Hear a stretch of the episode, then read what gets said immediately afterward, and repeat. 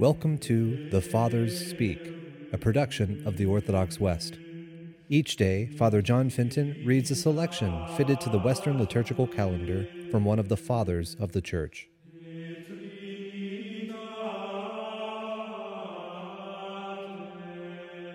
As we commonly do on Saturdays, let us commemorate the Blessed Virgin Mary by listening to a portion of a homily by St. Bernard of Clairvaux.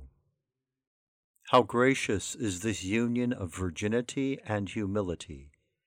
A soul in whom humility embellishes virginity, and virginity ennobles humility, finds no little favor with God. Imagine then how much more worthy of reverence must she have been whose humility was raised by motherhood, and whose virginity consecrated by her childbearing. You are told that she is a virgin. You are told that she is humble. If you are not able to imitate the virginity of this humble maid, then imitate the humility of the Virgin maid. Virginity is a praiseworthy virtue, but humility is by far the more necessary. The one is only counseled, the other is demanded.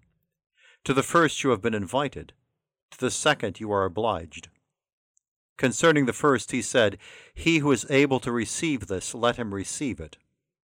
Of the second is said, Truly I said to you, unless you become like little children, you will not enter the kingdom of heaven. Virginity is rewarded, humility is required. You can be saved without virginity. Without humility, you cannot be.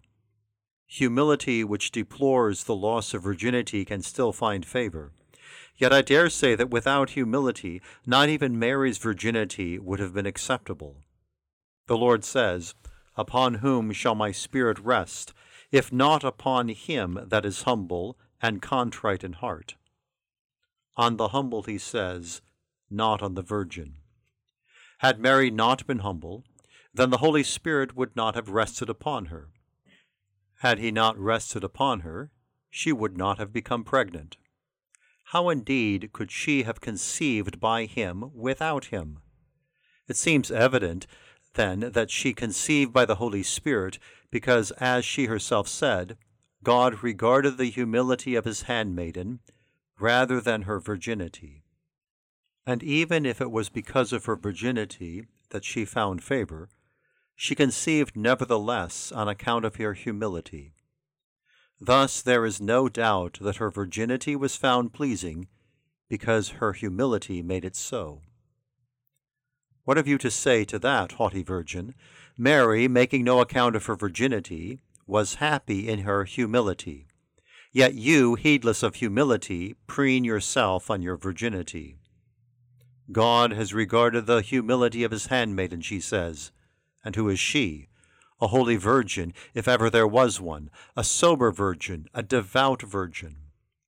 Would you be more chaste than she, more devout? Do you fancy that your modesty is so much more pleasing than Mary's chastity that you on your own can do without the humility she needed to find favor with God? If so, to the extent that you are more worthy of respect because you have received a singular gift of chastity, you do yourself more harm because you tarnish its beauty by the adulteration of pride. It is better for you not to be a virgin than to be puffed up over your virginity. Not everyone is a virgin, but there are still fewer who to virginity join humility. So if you can do no more than admire Mary's virginity, try to imitate her humility, and for you this will be enough. But if you are both a virgin and humble, then whoever you are, you are great.